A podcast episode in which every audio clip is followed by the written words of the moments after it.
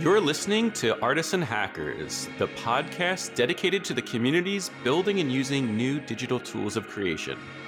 We talk to programmers, artists, poets, musicians, bot makers, educators, students, and designers in an effort to critically look at both online art making and the history of technology and the internet. We're interested in where we've been and speculative ideas on the future. This episode is supported by Purchase College. I'm your host, Lee Tussman.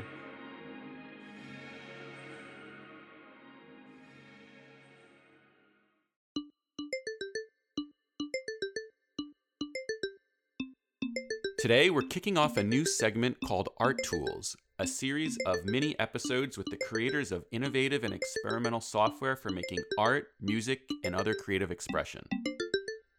In our very first episode of Artists and Hackers, we spoke to the artist and programmer Sarah Groff Hennig Palermo, who had made the library Lahabra for live coding visuals. In today's episode, we speak to Olivia Jack, an artist and programmer who's made Hydra, a tool for live coding visual art in the browser.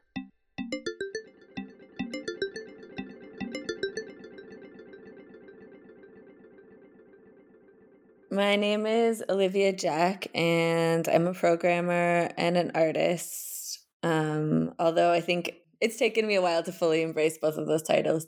I've been a programmer for a really long time. I've worked a lot with dance performances and doing museum installations, and I like teaching a lot, and I've taught coding and electronics to all the way from kids up to college students and adults. I also like making creative software that runs in the browser. Um, I think I just like the browser as a place to share my ideas with other people. Um, and so some of that software includes PixelSynth, which is a synthesizer that turns images into sounds, and LiveLab, that's a sort of hacky media router that also runs in the browser, and Hydra, which is a web-based video synthesizer. So I have the most experience with Hydra because I, I do some live coding. Uh, how would you describe what live coding is, and uh, and then maybe your desire to make live coding software? So live coding, as I understand it, or as I engage with it, is writing code in real time to make visuals and or music as part of a performance. Um, sometimes the word live coding gets used sort of in the tech world, and maybe the distinction there is when I'm talking about live coding, it's about creating some sort of performance rather than just live streaming while you're programming something else. I've um, been programming for a long time, and sometimes with programming in my creative practice, I just have ideas or questions or things that I want to explore. And one of those things was um, streaming and live video processing on the web.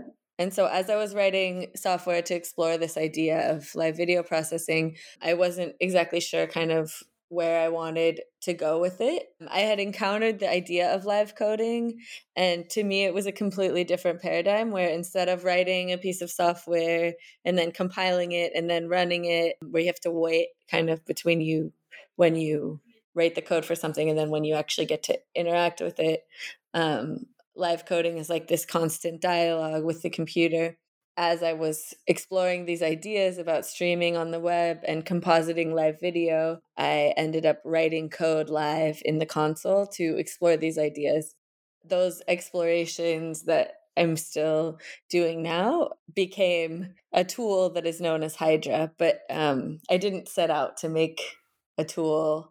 I just was doing some explorations and then did a workshop about it and then put those explorations online. And then it became this library as well as web platforms, video synthesizer that now lots of people all over the world use. When I was interested in getting into live coding, one of the things that was a little daunting, there were two things was, okay, I have to learn this new language to create interesting visuals or music through code. Um, I'd maybe have to, you know, down, yeah, download some libraries, um, compile things, get it to work locally on my computer, figure that out. And with Hydra, you've made it so it just works. Um, you just go to a U R L and you can immediately start. And I would say the other thing that's really unique um, is that you've built in not only great documentation, but just good starter code. When you turn on Hydra, when you launch it, essentially there's already someone else's program that's a few lines, that's already making something interesting, and that um, and has their name on it, for example. How did you kind of choose that? I, I hadn't seen that before in other software. It's not common to open up software to write code and then see someone else's kind of code to help you get started. I'm not sure how I first had the idea, but I think I think there's a few reasons that I wanted to do it that way. Um, I basically wanted anyone who goes to the site to have the easiest entry point possible, and, and encourage starting out by just saying, oh, play around with some numbers, rather than starting with a blank canvas where you have more of a barrier to starting to understand what's going on. And another piece was that when you load Hydra, it loads a sketch that someone else in the Hydra community has made. And in the comments of the code, you might see their name and social media handle or whatever information that they want to share. And so I also wanted to feel like when you first go to the website of Hydra, that also this is a community of people who are working on these things together. Where are some of the places that people kind of gather, talk, um, interact, and kind of work uh, on Hydra? Um, so there's like communities gathering on lots of different social networks, such as Instagram, Twitter, Facebook, Mastodon, Discord. But also something I've been interested in is making, uh, when possible, making the website itself the gathering place. Directly from the editor, you can share a sketch with other people via, it generates a custom U R L, and then you can share that U R L with other people, and you can kind of include whatever information you want within the code, like comments of the code. There's a gallery on Twitter where anyone who wants to share something, it can be shared there, and anyone who clicks on a link to a sketch that someone has shared, it immediately opens up the sketch in the editor with the code that someone else can edit. When you edit that code, then it shows not only kind of the sketch that you've made, but it shows which sketch that sketch was based off of. And so to me, there was sort of this asynchronous form of asynchronous collaboration, and that it's not a social network in the sense of like a Facebook, but it's a gathering place where people are like working with each other. I also made a collaborative editor called Pixel Jam where anyone can log in and edit code together. And you don't even need to have any sort of user or anything. You can just like edit a collaborative three channel Hydra video instance. And then also when we have meetups, we make our own web pages and people can add their name and share links. And so it's not always possible or realistic to build things from scratch, but I like to simultaneously with all these other places on the internet where people gather to try to create just a space that it is its own social space online. You've done that really well, and I've I've really loved uh, using Hydra for live coding and and joining the community, including in some of these like online meetups and online performances. And uh, yeah, I just really want to thank you for making Hydra, and uh, thanks for talking with me today. Thank you so much for having me.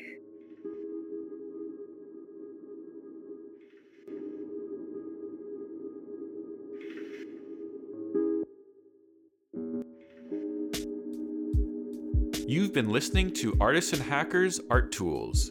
Our guest today was Olivia Jack, speaking on their Hydra live coding software. You can find more information on Hydra, a transcript of today's episode, and links to Olivia's other work on our website, artists and hackers dot org. My name is Lee Tussman. Our audio producer is Max Ludlow, web design by Caleb Stone. Our music in today's episode is Cruel Cartoons, Tiny Computers Meekly Chirping A Baba, and Jim in the Basement by Reckoner. We'll be doing many more segments on Art Tools. If you have any favorites, suggestions, or comments, you can always reach out to us by emailing hello at artists and hackers dot org, or tweet at us at artishacking, or direct message us on Instagram at artistsandhackers. If you liked our episode, please let a friend know and leave us a review. Thanks.